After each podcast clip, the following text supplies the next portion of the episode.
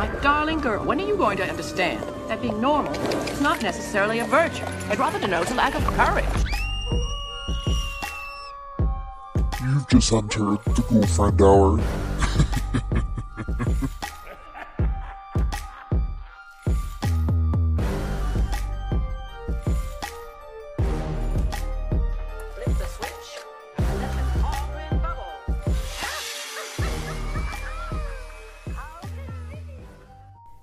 Hey everybody!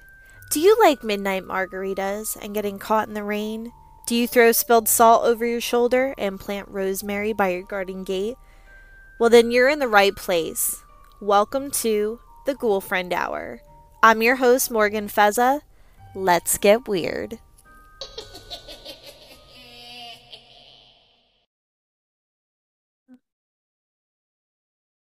All right. Hey, everybody. Welcome to another episode of the Ghoul Friend Hour. I'm your host, Morgan Fezza.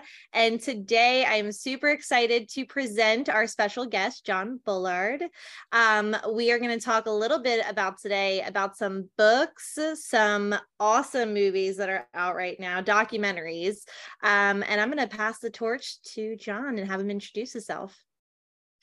Thank you for having me again. Uh, so my name is John Bullard. I am a paranormal investigator uh, with the House in Between, the House in Between Two. Uh, I've written a book on the paranormal called A Peek Through the Veil.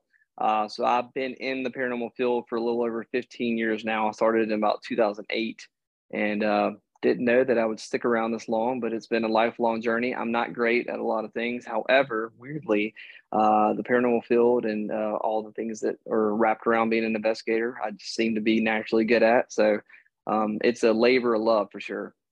Absolutely. And I mean, thank God, you know, that this is your specialty because you really have I feel like you've shined a real light on not just, I feel like when you watch a lot of the paranormal shows, you know, you get to see the spooky aspects of it, but you don't get to see the behind the scenes the scientific measures that go into it the equipment. Um so you know just kind of having i remember sitting down when i saw the trailer um we were watching it on apple tv and we i was super excited. And my husband i'm like oh we have something new to watch. Like we got to put this on. And we popped it on and to be honest I did not realize just how truly intricate of it like it's a skill it's an art it's really like you said a labor of love because there is hours and hours and hours of watching and waiting and measuring and really trying to get you know true results and stuff that you can explain um and so i just think it i just thought it was super neat when we were watching it because it wasn't what i expected and i was so pleasantly surprised by that because it was even cooler than i could have imagined Well, thank you. Yeah, I think the first House in Between, um, it it you know we're blessed because it, it came out right when COVID hit, unfortunately. So there was not a lot of new content out. Uh, so I think that helped propel it to where it went. But we had no idea the success of the first House in Between, um, and it was different from what a lot of people thought. Because when you see Steve from Ghost Hunters, uh, and you think about paranormal and a true haunting and you know hollywood does a great job at what they do. Like uh, james wan one of my favorite directors and mike flanagan he does a lot of stuff on uh, netflix. They do great jobs of creating horror that scares you. Uh, and in a way this is scary because it's real obviously but it's just not what people expected per se. You know we got a lot of that feedback where there's not a lot of jump scares and it was a little slower pace moving but that was kind of the purpose. And uh, to Kendall and Vera, uh, the directors and cinematographer, and Steve, to their credit, uh, it, we wanted to just jam as much paranormal stuff because we had tons of footage. You know, we've we've documented the house for years and years, but they're like, well, let's hold up. Um, you know, this what they really wanted the house in between one to be about was Alice. Was Alice's story? It's a human interest story mixed in with some paranormal and then obviously some scientific stuff. And I think that blended together turned out great because it didn't just attract um, your paranormal crowd, right? Your supernatural crowd. It, it was people who were into like crime and like true story. And it really just tapped a whole bigger audience than I think really sucked them into what we were doing. And it really laid a good base for us to eventually create the house in between two, which you, if you've seen it or if you haven't, go watch it. Um, you can see that we opened up a little bit more. We did a little bit more uh, paranormal investigating in that. We brought some other investigators in, Dustin uh, Pari and Elizabeth Saint. So I would say I love both films. I think they're they're masterful. They're amazing. I'm so thrilled and honored to be a part of both of them. Um, the first one laid the groundwork, but I think part two, uh, which a lot of people still have not seen, I think it really just it's amazing. The things that we were able to document um, and the direct responses that we're getting inside Alice's home is something that's just truly it's incredible. Yeah, and I think my favorite part about it was so when I watched the first one, I remember being like, okay, I have so many questions and i wanted to know you know is this the house? Is it the land? Is it you know and so that second movie really dives deep into what the bigger root problem is. I felt like you kind of get to know alice a little bit more um, and like you said um, you did have a lot of really awesome people on. Um, i did want to mention uh, jill morris and um, excuse me if i mispronounce his name um, sam uh, Bald- Baltrusis. Is that how you say it? That, that's as close as I could get to. Yeah. um, and so I just thought it was it was really cool the mixture of different team members that you have working on this. Um, and from what I had read, kind of just doing some research, it's been a 14 year process of trying to get Alice back in her home. Um, and I know that she, this was supposed to be her her dream home. This was supposed to kind of be her happy chapter her retirement um, especially you know working as a retired um, she's now retired psychiatric nurse. I mean that's a that's a long life and a lot of hard work to now build this home and and now you can't enjoy it because she's so afraid to be in it. So you know i think it's awesome and it speaks volumes of your team about how deep you guys have kind of delved into this over that span of 14 years. Is that is that the correct timeline? Yeah absolutely yeah. it is and, and, yeah i mean you know when this first started um, a friend of a friend contacted me to get you know link up with alice which i didn't do a lot of private resident stuff i was a selfish investigator. I like to investigate locations that i like to investigate because i wanted to document things for myself yeah. Um, and that, you know, that's just it, it, like silent audio EVPs is just one of my favorite things. Uh, that's what brought me into the paranormal when I was a young child. I would hear voices, I would see shadow figures, and just kind of validation for that. Clean, clear audio is just something that just ramps me up, you know. And anybody who's in the field, um, investigator, medium, whatever, you know, it is, like I said, a labor of love because there's just countless hours where you just don't get anything. And it's just, you know, you put the hours in, you put the work in. I think that um, if you have good intentions, you you'll eventually get good results, as, which is what we've seen. You know, I mean, um, and it's neat to have the documentaries and and all that good stuff, but doing this for 15 years, it's a lot of just bumping in the dark, trying to validate stuff for yourself. But going back to Alice, you know, when this first started to happen, she was embarrassed. You know, we we are in Mississippi, the Bible Belt. I mean, you know, we're not as conservative as some people make us out to be, but it is still a conservative, small little Mississippi town. And um, she didn't, you know, she didn't know who to contact. Or obviously, you say you got ghosts in your house, people think you're nutty. And but just meeting Alice the first time, I could tell she was genuine. She was scared. And coming to know her all these years, I consider her family. I really do. I know it sounds corny, but it, it is true. When we talk pretty much every day about something, whether it's paranormal related or not. Um, but just to be able to kind of give her a peace of mind and show her that she wasn't crazy. That was kind of my first goal was to capture something because she seemed truly terrified. And the first time that I went inside the house and I sat on the couch to talk to her to kind of get the gist and the story, and you know, I, like I said, I didn't do a lot of private residence because I had a couple bad experiences. A lot of people think their houses are haunted most of the times they're not. And I ran into a situation where there was a mother and she was neglecting her children. And so I just got away from all that. It just wasn't my scene. And there's people who do that and take on private residence cases. And it's a lot. When you get involved with a, a family who trusts you to come in their home, that's a big deal. And like I said, I was a selfish investigator. That was not the responsibility that I wanted. um, but meeting Alice, uh, I just me and her clicked instantly. I had an experience inside the home. I saw a shadow figure go up the wall uh, towards the stairwell, which has become a highly active area over the years now. But I didn't know that going in. But it reminded me of a, a shadow figure that I saw when I was a kid, and that's I mean that's what tapped into me more deeply than not. But I knew that she had a true haunting. I wanted to explore it, and I had no idea what we were walking into. Um, and if you watch the documentaries, both of them, you know, you see those those quick clips of like the baseball and the chandelier and some of the things that move, and you may look at it and go, "Ooh ah," but you do realize you have to sit back and understand that that's like over a decade's worth of capturing that stuff.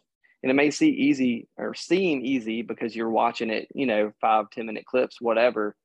That's a lot of hard work, and it's always obviously compacted uh, into a, a, documentary to to look good. But um, yeah, I just had no idea the intelligent haunting that we were about to uncover, and we're still uncovering now. But I've just I've been all over the country. I've been out of the country investigating, and I've never been to a place that's that consistent.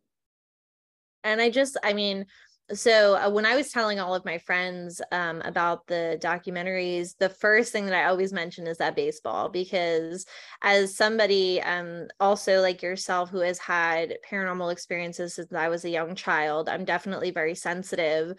Um, I know that for something like that to happen, you know, like you said, it's not an everyday thing and it takes lots and lots of time.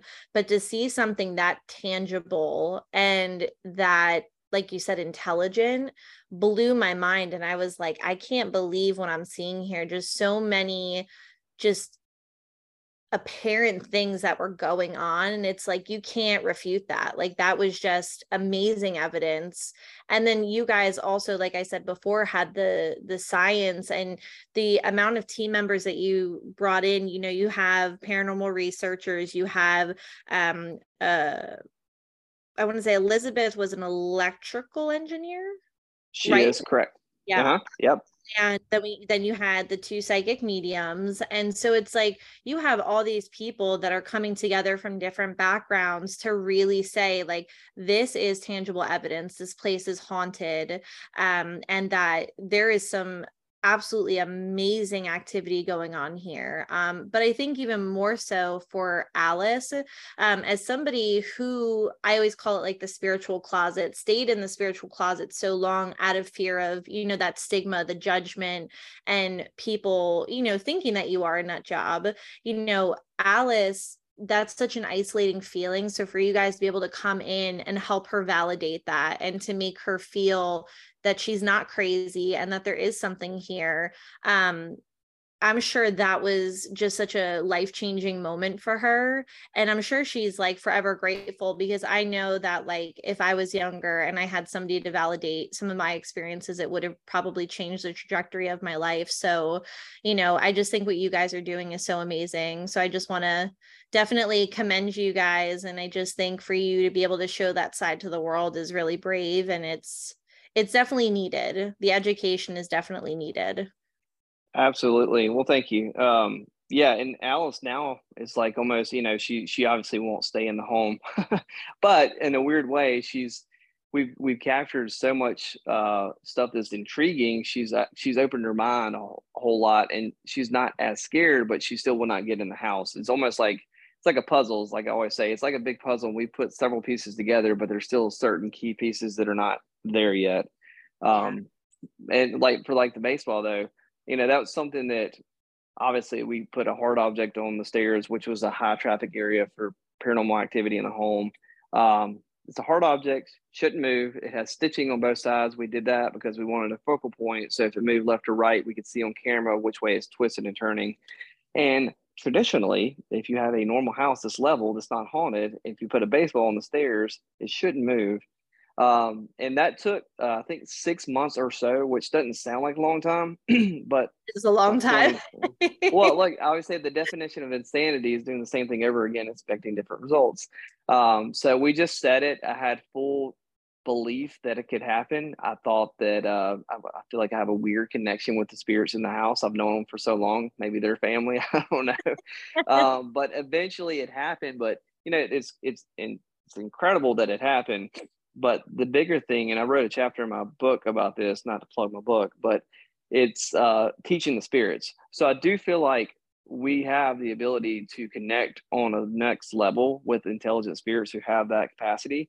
And if we work with them long enough, it's almost like working with a child to ride a bike or walk or whatever. Because once we had the ball move once, it started doing it. It's the same thing with the chandelier. I was in there for two or three years before we noticed the chandelier could do anything. I was doing an EVP session one night uh, with my back to the chandelier, and um, ask if uh, they were sad Alice wasn't there, and I got a shock to the back of my neck. Uh, I've never had this happen before, never since. Um, but the the chandelier shut off, and in my head, I was like, "Well, did they take the energy and zap me? Like that was crazy." Um, and it's one of those things where you never want it to happen again, but you want it to happen again. And then lo, lo and behold, we started focusing on the light, and it seems like the conscious uh, connection of like Alice, me, Brad, Amy. If we focus on an object or something strong enough in that house, it happens. We did a perfect example of that. I just wanted to flex to show how awesome our spirits are at the house in between. For part two, there was a doll in a blue dress, and I, I brought this doll in. It's not a haunted doll; it's just a random doll. But I said, let's put a an object not from the house specifically in a place, and let's focus on nothing but that and see if that can react. And it only took like three or four weeks, but that one object moved, and it hasn't done it since. So it's one of those things where you say it's just random, but how many times do we have to show something and show a pattern and specifically call one thing out and it's moving for it not to be random you know? So there's there's i'm trying to take what we're doing now with house in between currently and i'm trying to see how close we can get to these spirits. So that's kind of where i'm at right now. But that's so neat. That's really neat. And the fact that you had that idea to you know to bring the doll in and that it only took three to four weeks when some of the other you know actions and behaviors took six months. I mean it does show definite progress. So i mean that's amazing um, and I wanted to kind of touch upon because there's so like I've just been so intrigued with so many of the things that you have done. So I did want to touch on your book, but I kind of also want to give um, our listeners, you know, just some background to your earlier days. Like I want to go back to you kind of talking a little bit about your experience with the paranormal as a young child, because um, I think that that's super interesting and kind of sets up the um, the stage for how you went from that to where we where you're at now. Um, so what was that like? Yeah, like I said, you know, I grew up in Mississippi, obviously. Um, I spent a lot of time with my grandfather, and he lived in uh, Brookhaven, which is a small town in Mississippi. He did estate sales and this, that, and the other. And um, I would go with him during the summers, help move stuff, load stuff, tag stuff, and all that. And not just old houses, but certain places I would go, I would like notice things, see shadows. It was just an empty house. I would hear people talking, and I kind of just discredited it for a while. Um, there was one house we went to, and it was an older kind of Victorian style house, and he was, um, sorry, he was outside, uh, and I was the only person in the house, and I saw two silhouettes upstairs. They were having a conversation and I knew without a doubt there was somebody up there having a conversation. I thought maybe my grandfather just didn't mention there was other people here. So I started walking up the uh, stairwell. I could still see the shadows, and as I got to like halfway of the stairs, it kind of like the sun changed and like the shadows kind of just faded, and then the voices stopped. So that was kind of a defining moment for me, and I just wanted to validate what I experienced.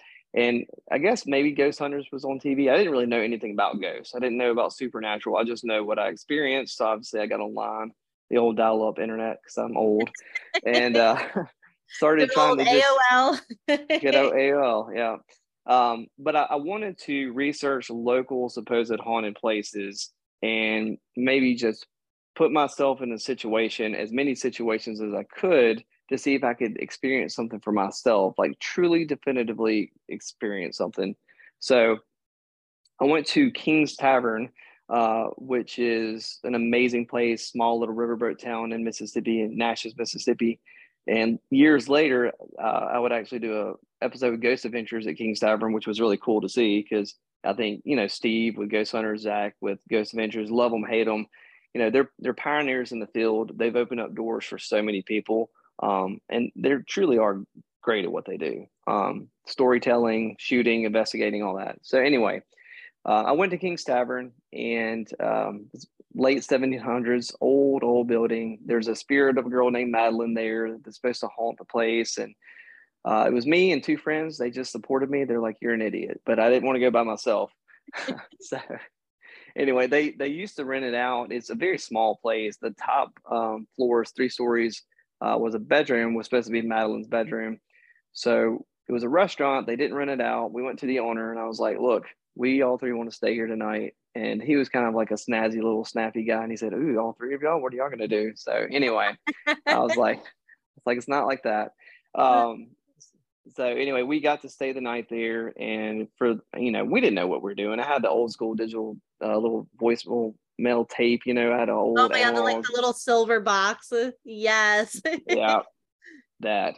Um, and, and, then I had a couple, you know, Sony night night handy cam cameras. You know, I didn't really know what we were doing, but um, six seven hours of the night really didn't get anything. I was wanting anything and everything to be paranormal. Obviously, I didn't know. I, you know, I had the total raw mindset going in but it was towards probably the last hour or two of the night. We captured a door opening by itself on level ground, and then we caught this just insanely loud uh, female EVP that says hello. And then we had two or three other things happen, and I captured a couple more audio things that night. And I, I probably listened to that audio 300 times. I annoyed the crap out of everybody that was with me because I just couldn't understand what we had captured.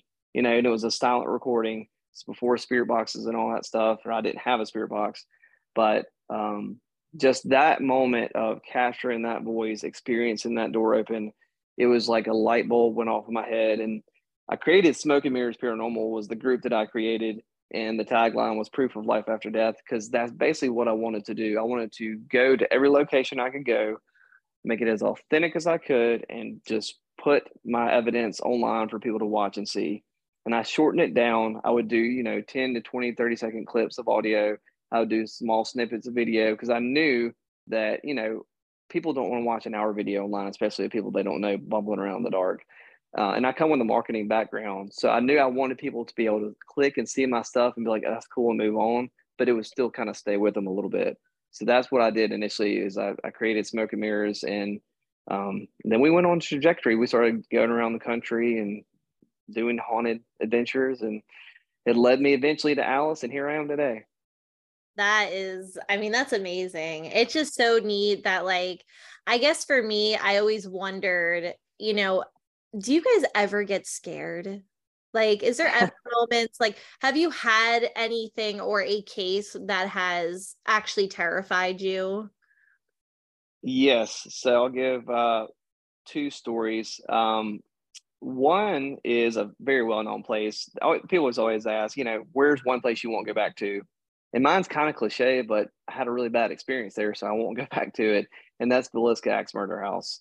Um, we went there in December in Iowa. And if you don't know what Villisca is, definitely go look up the story and research it. But it was a horrific murders, uh, children, adults, and all that stuff. But going there, I didn't really know what to expect. But um, reviewing the footage later on, it kind of makes sense to what I was feeling because I've never been like truly affected. Um, I am sensitive and I can sense stuff, hear stuff every now and then. I can't hold it in, I can't control it. But that whole night, I was just off. I felt dizzy. I felt weird. I felt anxiety. Um, I blacked out. Like I just, I've never experienced anything like that. And then going back later and watching um, the footage from the moment we stepped on property throughout the whole investigation, rewatching the cameras and setup, there was just light anomalies just pegging my head. I mean, just pegging. It was nobody else, but they were just going in and out of my head. So obviously, to me, I think that that had something to do with it. But you, you hear about paranormal hangovers, but the way I felt after leaving Villisca, if I felt like that every time I investigated, I would not be in here in the business. I would not be doing this anymore.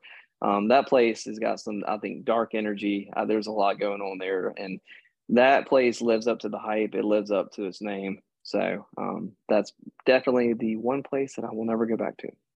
That's pretty neat to hear because um, I have actually listened to a couple of podcasts, and I don't know why it's come up so much recently, but I've heard so much about the Axe murders, and I was like, you know what, I should really like kind of dive deeper into this and learn more about it because it seems like everyone that talks about it, they're like that place is pure evil. It is, I mean, and you figure I mean, and you already know this, um, but ghost pull energy and i mean really anything any kind of paranormal entity it typically pulls off energy.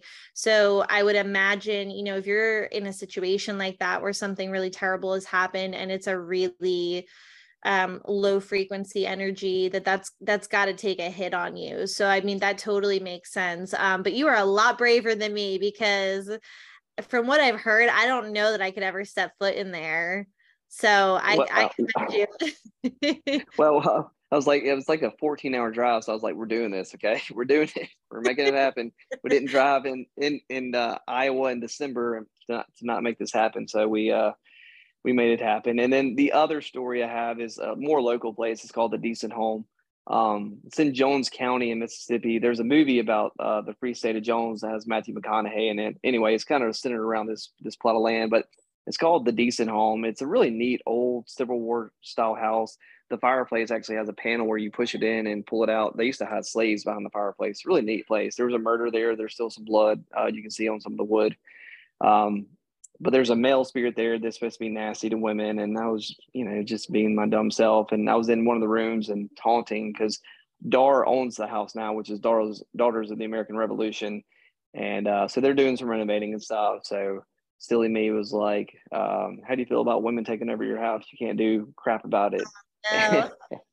I know, and and I'm not. That's typically not me. I was just kind of, you know, in one of those moods and uh and i got what i can only describe and in my book i did a um, my artist did a still shot of kind of what i experienced but i was in the corner of a square room and it felt like somebody just shoved me in the back of the head um i guess like those t-shirt cannons that shoot uh t-shirts at like basketball games and stuff with high pressure that's kind of what it felt like it was a hard pressure to the back of my head and do I ever get scared? Sometimes. Did I get scared there? Yeah, I could barely get out of the chair to get out of the room fast enough.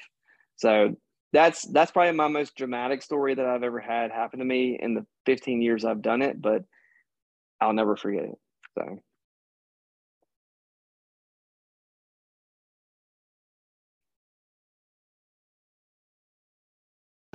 but yeah, I mean, I can only imagine that that would be terrifying. So I guess on the flip side of that, have you ever had a case?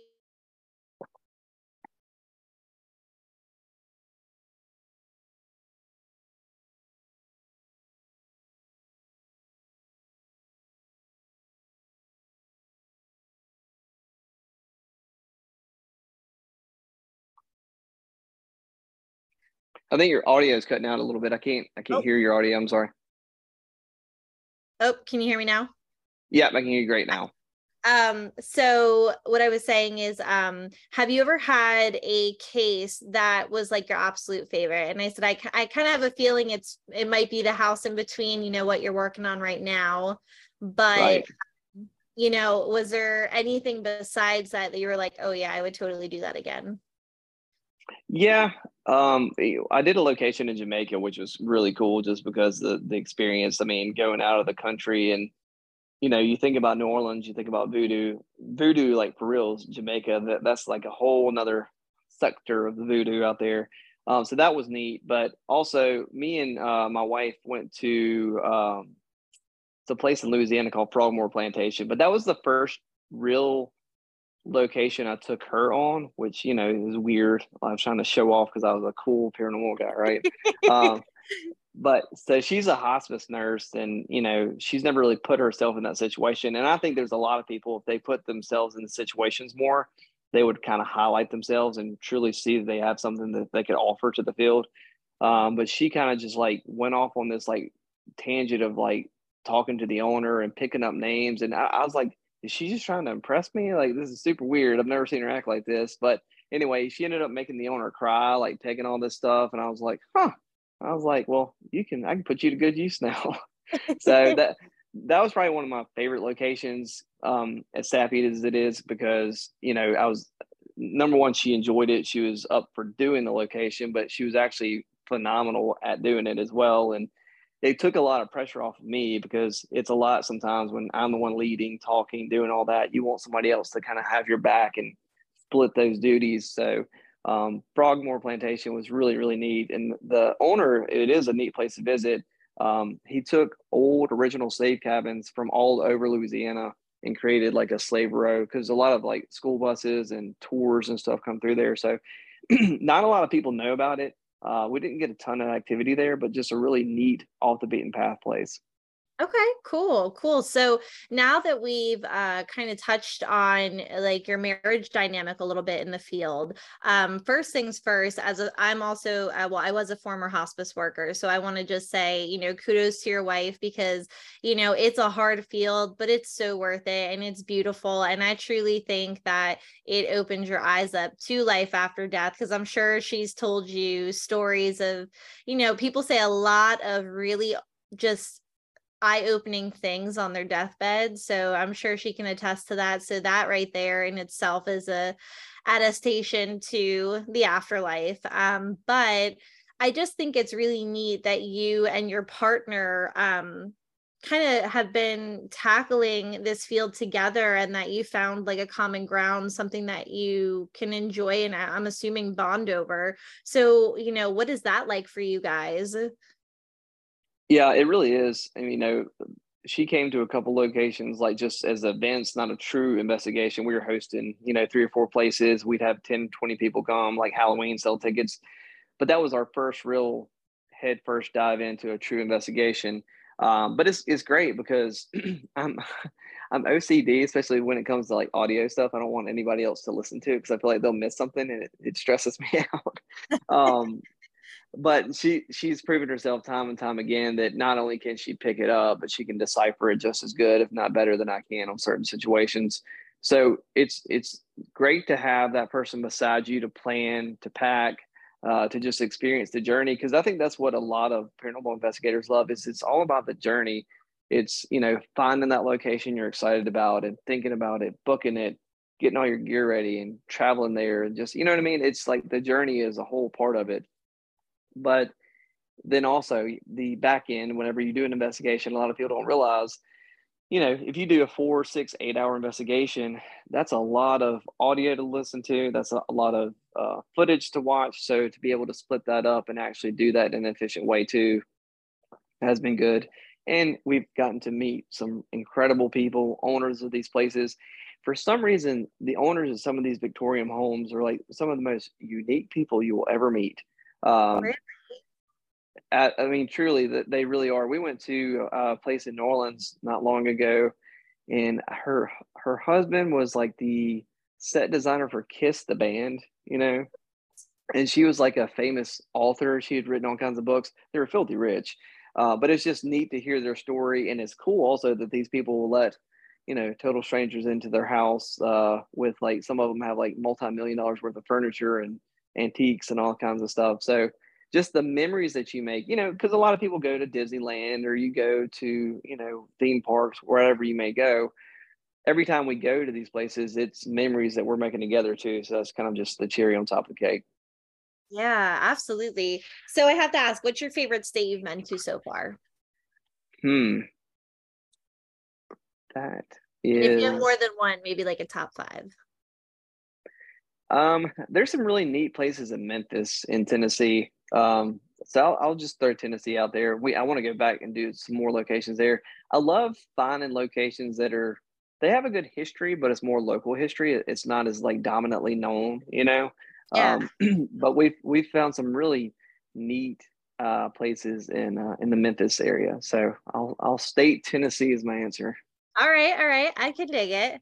Um, so kind of now diving into your book. Um, I know this book is pretty much your journey um, with the paranormal, and I thought it was really neat. Um, also, kind of doing my research, I heard an interesting story about how you got your cover art, um, the charcoal drawings from, I believe, um, I had to write it down here. Um, it was, oh, well, I don't know where I can't find where I wrote it. My handwriting is too messy. Isn't that great?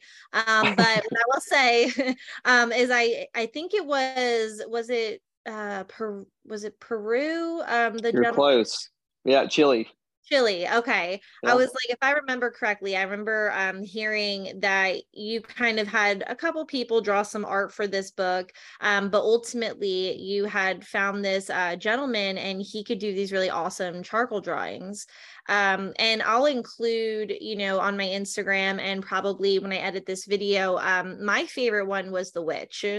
I thought that was so spooky. And I was like, oh my gosh. Like, I just think there's something about the essence of the charcoal drawings that just, there's like a layer of mystery. There's a true layer of like, if you've ever seen a shadow person, um, it does truly depict that dark, kind of unknown to it. So I just thought that was really neat how that's the art that you went with. And it just, really to me was the seasoning to your book like it just added that you know pizzazz. So absolutely. Thank you. Yeah i i, I do not read a lot.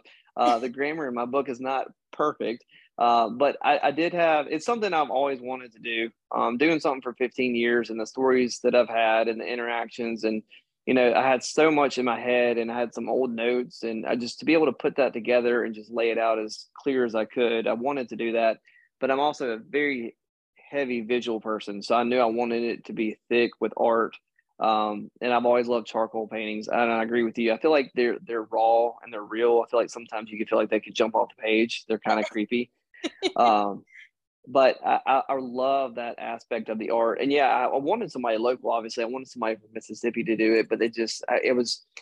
I'm busy as it is, and I was writing the book, and I knew what I wanted. I wanted to be able to tell whoever my artist was, like write them a paragraph real quick, not very easily laid out, but just kind of raw. Here's what's in my head, put it on paper. And that's hard to do. And and I understand that. And I ran through it's four or five different people.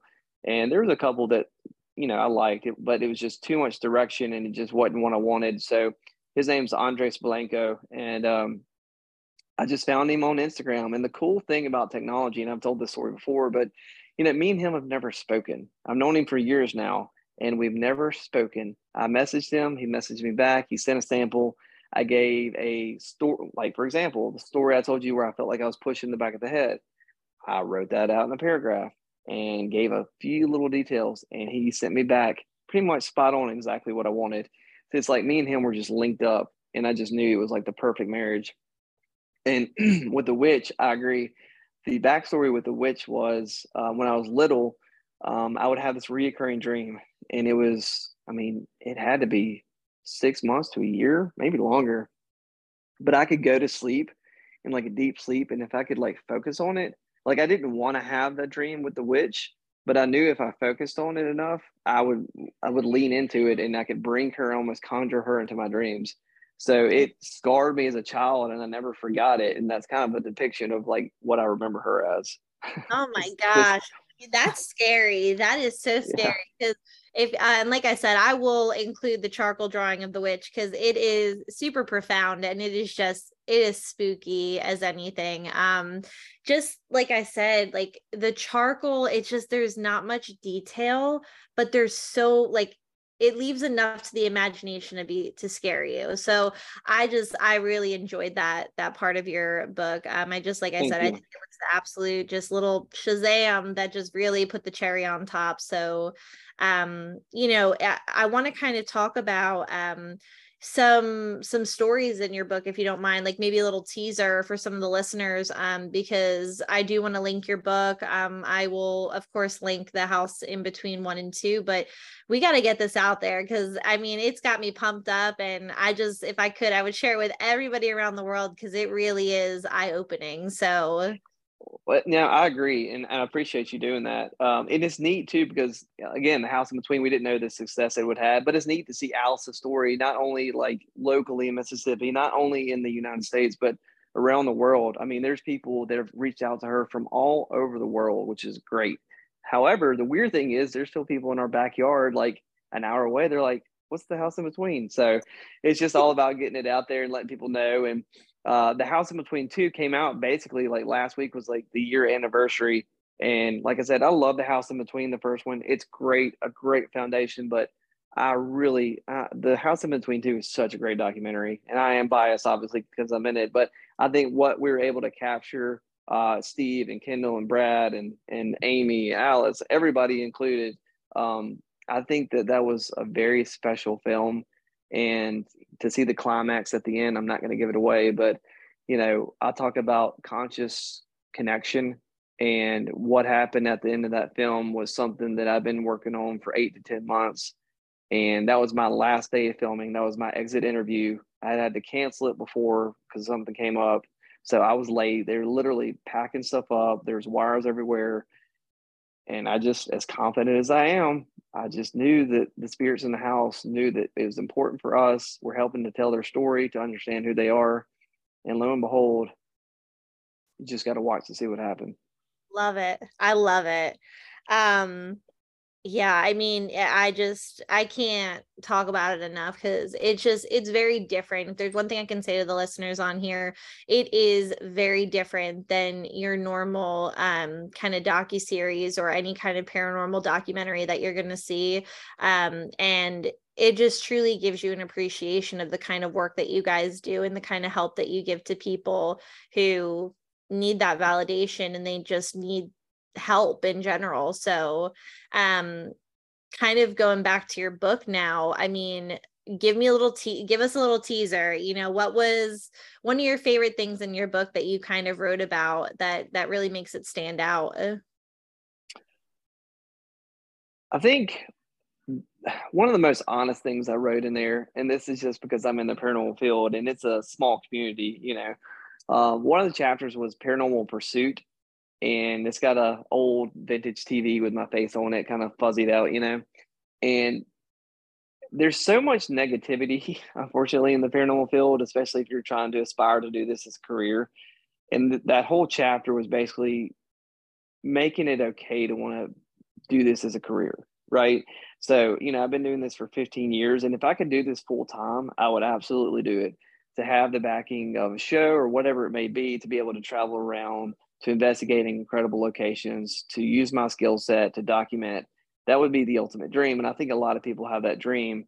But then a lot of people feel ashamed because if you're on TV, you're a sellout, this, that, and the other. So basically, that whole chapter was it's okay to want to succeed in this field. You don't have to feel bad about it. You know, um, there's several investigators right now who are working on stuff and they went through different avenues to get to where they are. Um, but everybody in the field, if you're in it for the right reasons, like I said earlier, I think good things will happen to you. Um, and you'll see the people who are not in it for the right reasons and they'll phase out, they'll fizzle out. I've seen uh, probably hundreds of investigators come and go throughout the 15 years I've been in the paranormal. And there's people who've been doing this way longer than I have. Um, but I just, I just felt like that was a, a voice to be able to say, it's okay. I've been trying to have a TV show. I would love to do this full time. And I've failed numerous times.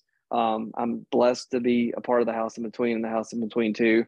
Um, but if something is your passion, whether you're a singer or you're a painter or whatever it is, or a podcast host, if you want to do this full time, if you could get paid to do something you love, that's kind of the ultimate dream.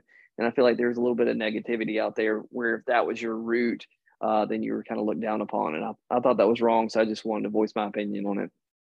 Well, that's really neat. Um, and it's funny that you know the one thing that I I, I hear you touching upon that I think is really um it's a it's a consistent theme every time that I kind of bring somebody on here from the paranormal world is really that power of intention and how you say, you know, as long as you're in it for the right reasons that, you know, good things will happen. Um, you know, I interviewed uh, Chris McKinnell and he said something very similar. Um, when I talked to, on the phone to Ralph Sarchie he said something very similar. Um, listening to other podcasts where people have interviewed um, um, you know, other people in the paranormal realm, they all seem to say the same thing. And so, you know, I do like I don't I'm uh, in agreement with you. I think that as long as you are doing it for the right reasons that you know good things will happen and there really isn't there shouldn't be any kind of judgment or shame as to how you choose to pursue your passion. Um so I I just love the way that you're bringing important topics to light whether it be in the book or the movie um the document documentaries. Sorry, I can't talk today. um and you know just the i am a big fan of genuine like authenticity and people who are authentic in their practices and the way that they choose to kind of use their platform. So i think it's really neat to give a voice to you know um some of maybe the more um, amateur paranormal researchers, investigators that do share that shame and feel like they are going to be kind of pigeonholed into you know, just kind of doing this on the back burner and never really taking it anywhere because of that judgment and those stigmas and the things that surround it. So I I really like that. Yeah, no, for sure. And there's there's people out there who have a high skill set. They're way smarter than I am, and they're doing things right now actively to show their skill set, whether it's YouTube, whether it's you know whatever. But we need that in the field. We need more credibility. Somebody asked me one time, you know, why do you feel like even after the house in between one and two, why do you feel like the science community will still not take you seriously, right? And like you know, we had a geophysicist there. We brought her solely for scientific purposes, right? We're trying to do everything we can to rationalize what's happening at Alice's house. And lo and behold, she had an experience. So she's tainted. But like obviously we didn't make, mean to have that happen. But my response to that question was because anybody can be a paranormal investigator. You don't have to have a degree, you don't have to have a license. So why will the science community not take it seriously? Again, anybody can be an investigator. So there's a lot of people doing the wrong things, and some of them don't even mean to. When I started out, I was doing all the wrong things as an investigator.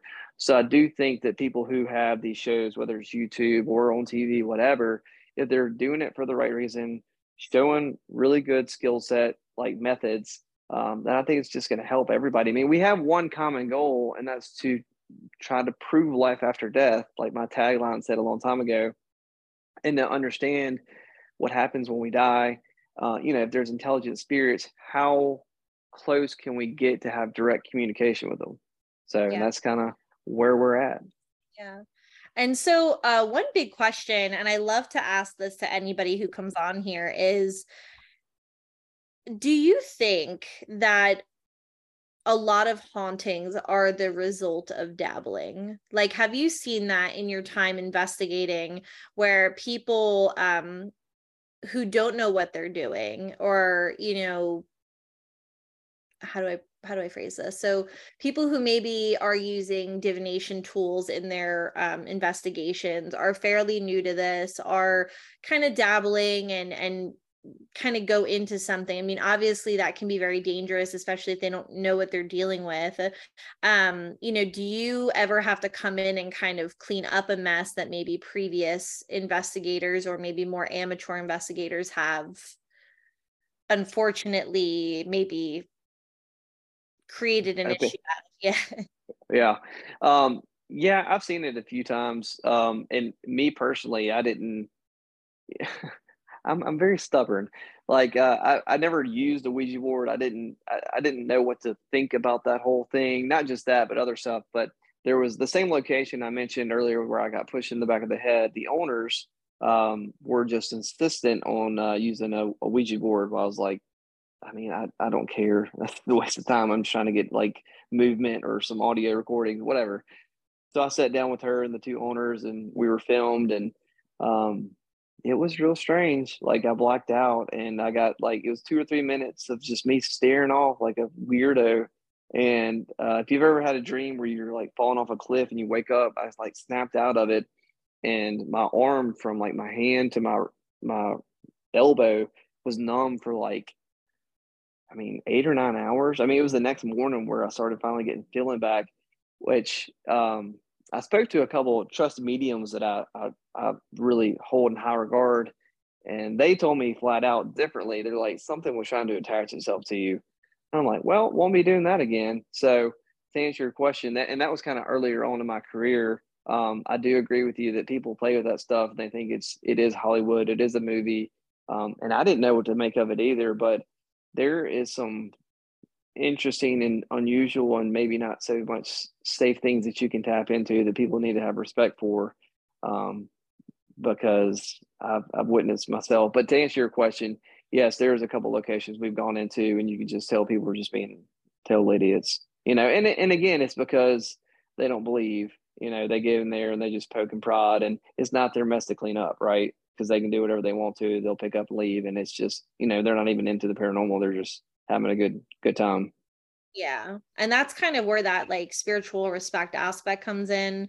Like you know i've watched things before on youtube where people think you know um just like the i don't know just personally i was always raised uh, my grandmother was very spiritual was very much a um, very much a sensitive and she always taught me you know you respect the dead and if you know you see something or you talk to something you always are respectful and you you know just remain those respectful boundaries and i've seen youtube videos where people go in and they taunt or they call names or you know they're using a ouija board inappropriately or divination tools inappropriately and it's like you have to wonder at some point you know how much of certain hauntings are actually you know that residual energy and the hauntings that were there originally and how much was kind of invited there and brought there from people dabbling is kind of where my head's at and i just was curious as to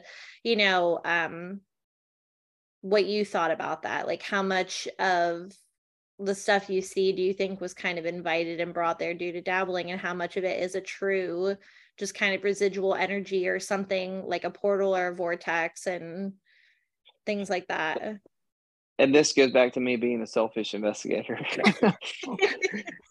because I, I specifically put myself in certain locations that have had historic hauntings. So I haven't done as much private resident stuff and, and newer stuff um, as some other investigators have, but I have run into what you're talking about a few different times. And it is, like you said, it is dangerous. And those are people who have no intention of being in the field of long term uh, or learning to do it the right way because it's definitely not as sexy as you see on TV. There's a lot of sitting around, sitting in the dark with nothing going on, eating snacks, um you know just it's uh but it's crazy because i mean you could go to i don't know five six seven locations and just get nothing but then go to that eighth one and you get like two things and it's like funny that those two small things can drive you to the next 10 locations you know? It's such the small things that keep us like hungry.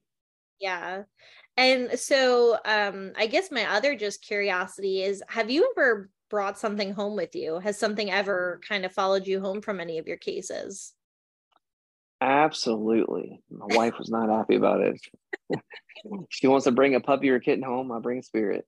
Um, yeah. Um, our previous house, and neither of our houses have been haunted, but um, I was by myself, and we. This is when we were high traffic. We were going to several locations. I mean, we were hitting back to back to back. But I was I was home uh, in the living room, and all of a sudden I hear a little girl laugh down the hallway.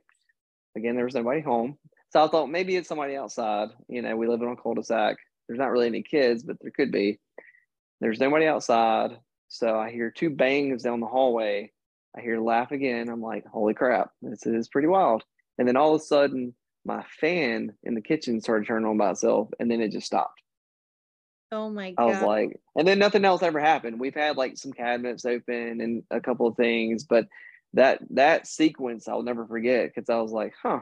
And then there was one more time when we went and the lights in our house for like two days, they kept turning on. I don't know how to explain it. I turned the switch off. One time I turned around, the switch was back on. I don't know. And then yeah. it only lasted for like a very short time. It's almost like the analogy. I think The Conjuring said something like that, but it's like stepping in gum and taking it with you, you know. Um, it's never stayed, but we have definitely had some residual energy follow us back because again, our homes are not haunted, but those things that happened were one thousand percent out of the ordinary. Yeah, yeah. I think that's like my biggest fear is anytime because obviously when you're like young and stupid um I, I grew up in New Jersey, so um, I did a small podcast episode on Greystone because that was a place that we frequented. Um, and Greystone was an old psychiatric hospital. And I think uh, we all know that any asylum back in those days was just terrible conditions. I mean, horrible things happened there. Um, and I just remember like my friends would be like, oh, you know, let's go and let's just see like if anything cool happens. And, you know, you're walking around and all I kept thinking was, oh my gosh, I hope I don't bring anything home. Like, please don't let me bring anything home. Yeah. Like, grandmother will kill me. I'm like, so I just always wonder how you guys do that. And, you know, how often does stuff actually come home with you? It's uh it's very rare, I would say. I was gonna leave before we have time, before your time runs out. I was gonna bring Amy in for the last few minutes if yes. there's time for her. Okay. okay. Yeah, absolutely. Okay, I'm gonna bring her in in just a minute. Um, to that last question though, it's only been a handful of times, but I swear she will never let me forget it. Like, remember that time you brought the spirit home? so, hold on one second. Let me get her. All right.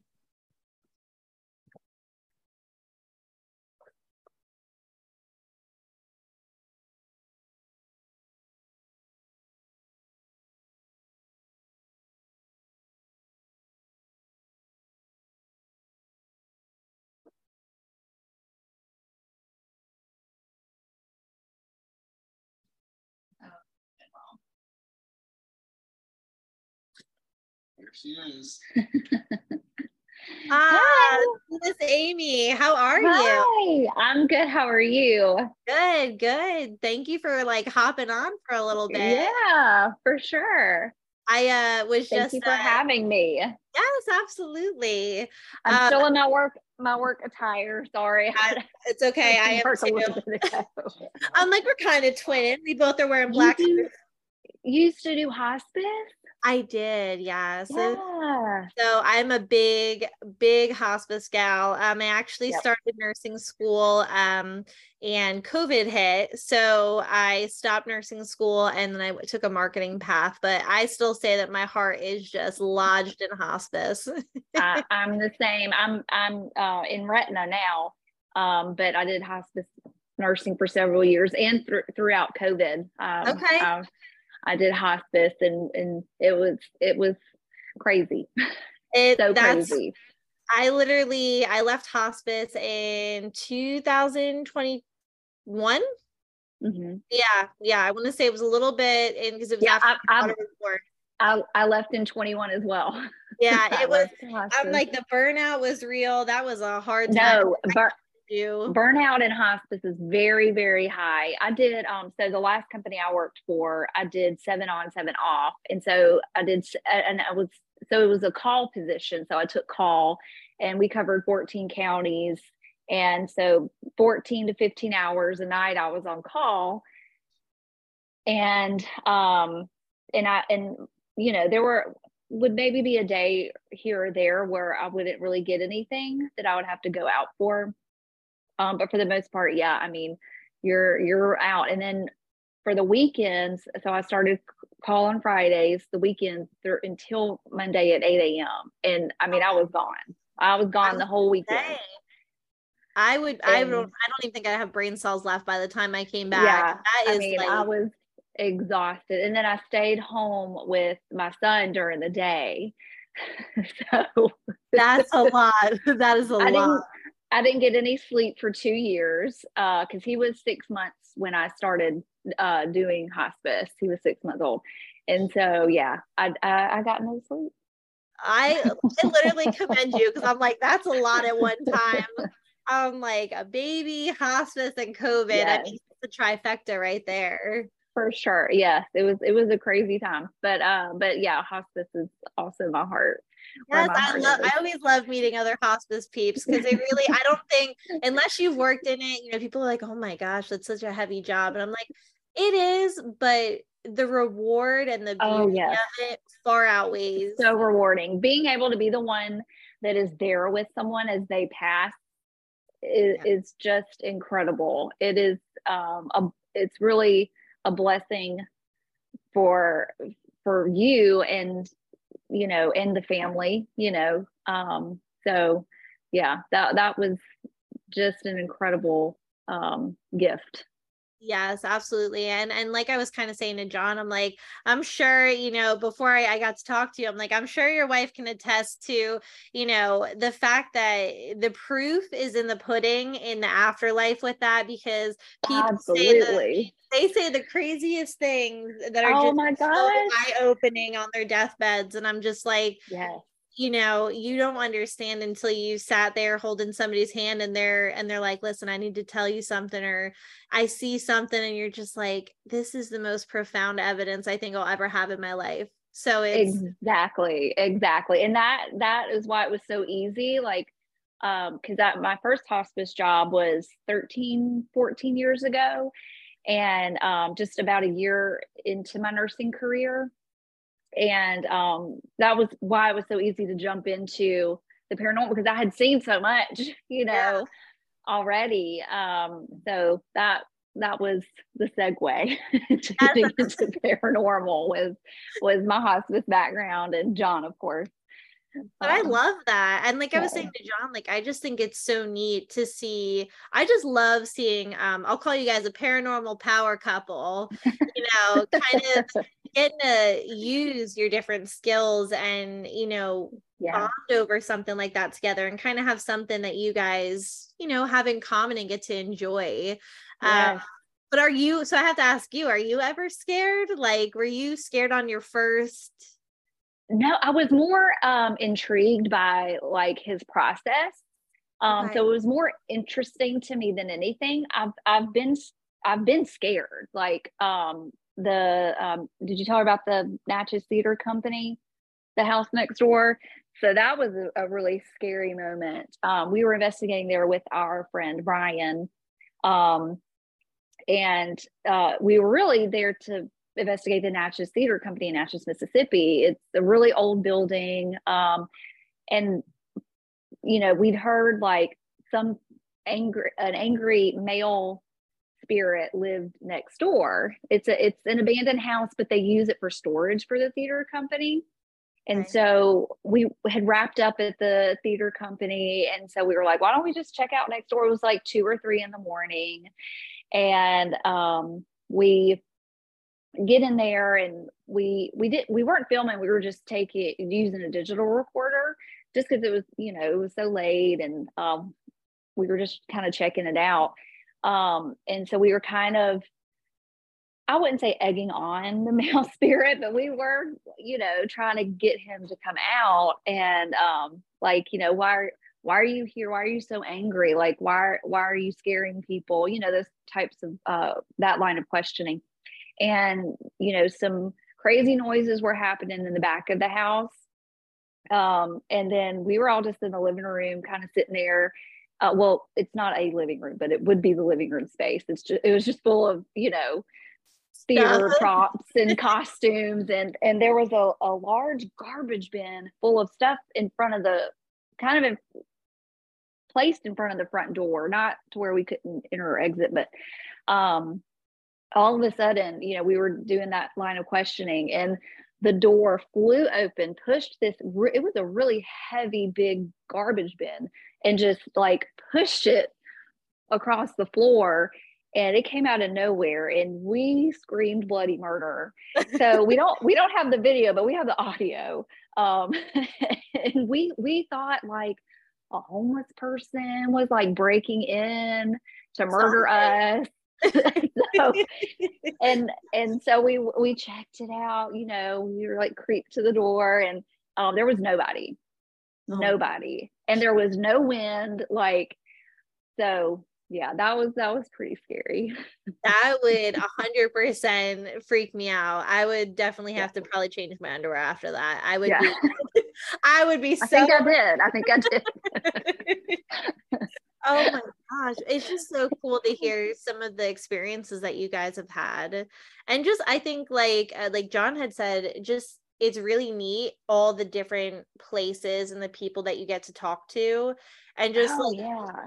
everybody's just, got a story and yeah. you know ev- everybody is is willing to like share their story too. You know that's the thing like i think i mean everybody's had some kind of experience in their life you know Oh yeah. Oh yeah. So that's always neat to get to hear. Absolutely. And uh, he was just filling me in on the um uh, you know, I had asked him, does anything ever follow you home? And so he had me cracking up because he was telling me, he said, Oh, my wife never lets me live it down. yes, we de- we definitely do. It de- it you know, it never whatever spirit it is ever stays long you know maybe a couple of days but they they definitely do follow us home there's no doubt about it. We've had like a wall a wall sconce around a light fixture just like literally like fall off crack and fall off the wall. Like and it was sturdy and stable you know we've had cabinets open doors open and close um you know i had um we had one instance after being at the house where I, I never know how to describe it except for like I was in bed sleeping and it sounded like someone hit hit the wall with their hand like right beside my head. oh my gosh. oh, like what's happening? That was early on in my um investigating too. Oh my! It's like if you heard it, no, you didn't. I didn't. Yeah, exactly. Just go back to sleep. My gosh! So I do have a question for you. So I mean, has have your children ever noticed anything? Like, have they ever come to you guys and said uh, they've experienced Mm. anything strange? Uh yeah our older daughter kinsey definitely has um seen like shadow figures going up the stairs um she's just more more keen kind of on that and she's more like interested in that Okay. um in that field so she definitely has um our others i i can't recall anything um specifically Mm-mm. That's always a good thing. That's always a good thing. yeah yeah well and because start- children you know they i think that they a lot of times can see things we can't as adults um so and that's kind of why I was curious because you know Yeah. it's you always get the little ones coming to you and they're like, oh, you know, mommy, like there's a man in the kitchen. You're like, yeah okay, Okay. so that's how today's gonna go. All right. so you know, I was just curious, you know, with things, you know, following you home only for a short period of Yeah. time. They've ever, you know, come to you guys with experiences because they do seem to be more prone to those things. So. Yeah Kin- kinsey definitely and she's very insistent when um she has seen something. She's like you have to believe me. You know this happened. I saw this. Um so her for sure but but my others no they haven't. Do you think do you think that uh Kenzie will possibly kind of follow in the family? Oh she she's already investigated with us and she's Yes, she's at, she's really good. She's very very good. She's very she's a natural. She That's really awesome. is. Yeah. We've got I some really um funny footage um from from the house in Florence. Um she came one night and um there were a couple of other older teenagers um who would come as well just you know br- you know bringing people in to investigate and um something fell what fell baby was it a tall doll? So it fell. and their reaction, because it fell right like next to them, behind them. It was standing on a chair. It is priceless. It could be like in a movie. It's great. They just and then run and they all run down the stairs, but they're also like laughing hysterically. Oh my gosh, I So- love it. I love that though, because I just think it's so neat to kind of get some of the younger minds, you know, to start acknowledging, Yes. you know, the Yes. the paranormal world, and hopefully we'll have some, you know, less skeptics. We'll have we'll have high Yes. believers, less Well, skeptics. get them get them young. Get them Yes. young. yes oh man well i i have such, had such a blast like i literally we need to probably arrange a part two because i would love to have you guys on again and maybe next Yes. time, you know have you both come on from the get-go and we can talk the dynamic duo. Yeah. yes paranormal power couple that's, That's right. So no, but- would be so great. I've really, really enjoyed talking with you too. Yes, it's been such a pleasure meeting you guys. You know, I um Instagram has been wonderful kind of being able to meet such great people in the paranormal world and so oh yeah.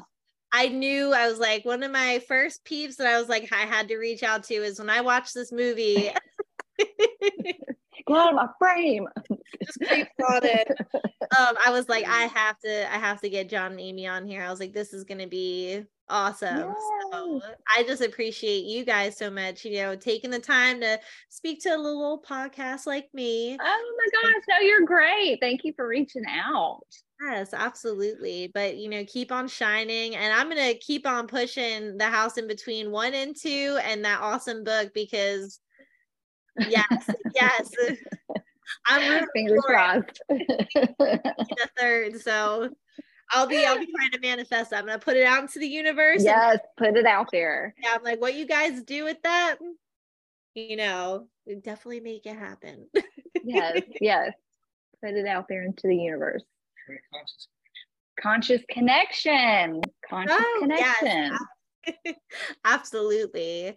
But yeah, I just I appreciate you guys so much for taking the time to talk to me and just hearing about all the cool stories and just this has just been amazing and I love learning. So if you guys ever have any other cool stories or, or tips for me, you know, I, I'll take anything I can get. Oh get. yeah. Um, always, always. We're always here to help. Awesome. And we we learn, you know, something new every day too. And every investigation, you know, trying different things and it's all all a learning process. Absolutely. Absolutely. Well, thank you guys so much again. And I will be sure thank to reach out soon so we can, you know, get you guys on the podcast again. Yeah, that would be awesome. Say, I was gonna say, come on in here, John. Oh, we you gotta get hear. him in frame. No, I'm dead. It's hard here. Yes. awesome. Bye. Thank you so much. That was awesome. Yes, absolutely. Um, just can't wait to have you on again. We'll definitely have to do this again sometime. And uh I'll be I'm gonna have to I'm gonna dive deep into a peek through the veil. Um, because it's I'll send you a copy. If you'll send me your address, I'll send you a copy. yeah, absolutely. I would love that. Um, and then this way, you know, I just I want to share it with everybody that I can. I can't Well, say thank that. you. So you, Uh, I it so appreciate it. I mean, you guys have already come so far, but you're just going to go so much farther because this is what the world needs. We need more of this tangible evidence and people that just have that genuine authenticity. So, Well, thank you. I appreciate it. I love your background, by the way. It's Ah. so I'm I'm I'm a Halloween nut. Like it's it's a whole thing. Like the whole neighborhood knows. Like the whole I have animatronics and vintage Halloween stuff. I I love it. Just makes me and it just it touches a part of me from like my childhood. You know what I mean? That nostalgia Yeah. Halloween. So it just and my four year old, he has like the most unhealthy relationship with Halloween. He's like obsessed with Halloween. Also, like we're still listening to my Halloween my Halloween. He loves Rob Zombie, and I'm like, God, I don't know what I've done. Michael Myers is his best friend, so it's a Oh, whole I thing. love that though. I'm literally hoping that my two year old will have the same Halloween love as me because like my husband's the Christmas guy and like everyone knows me as the Halloween lady. Like I come into work with my little Halloween cups and I'm like every day for me is October 31st. I know. Yeah, the other kids they could care less, but he's my buddy. We we got a little golf cart. We drive around and look at all the decorations. So it's uh, Oh, it's awesome. So it fun. just it ties back into the whole paranormal. So anyway, but yeah, it was awesome talking to you, and uh, we'll do it again for sure. Yes, absolutely. So the last thing I usually finish off with is my little slogan. So on the count of three, I just need you to give me a let's get weird. So one, two, three, let's, Let's get, get weird. Thanks again, John, and I will talk to you soon. Thank you so much. Have a great day. You too. Bye. Bye.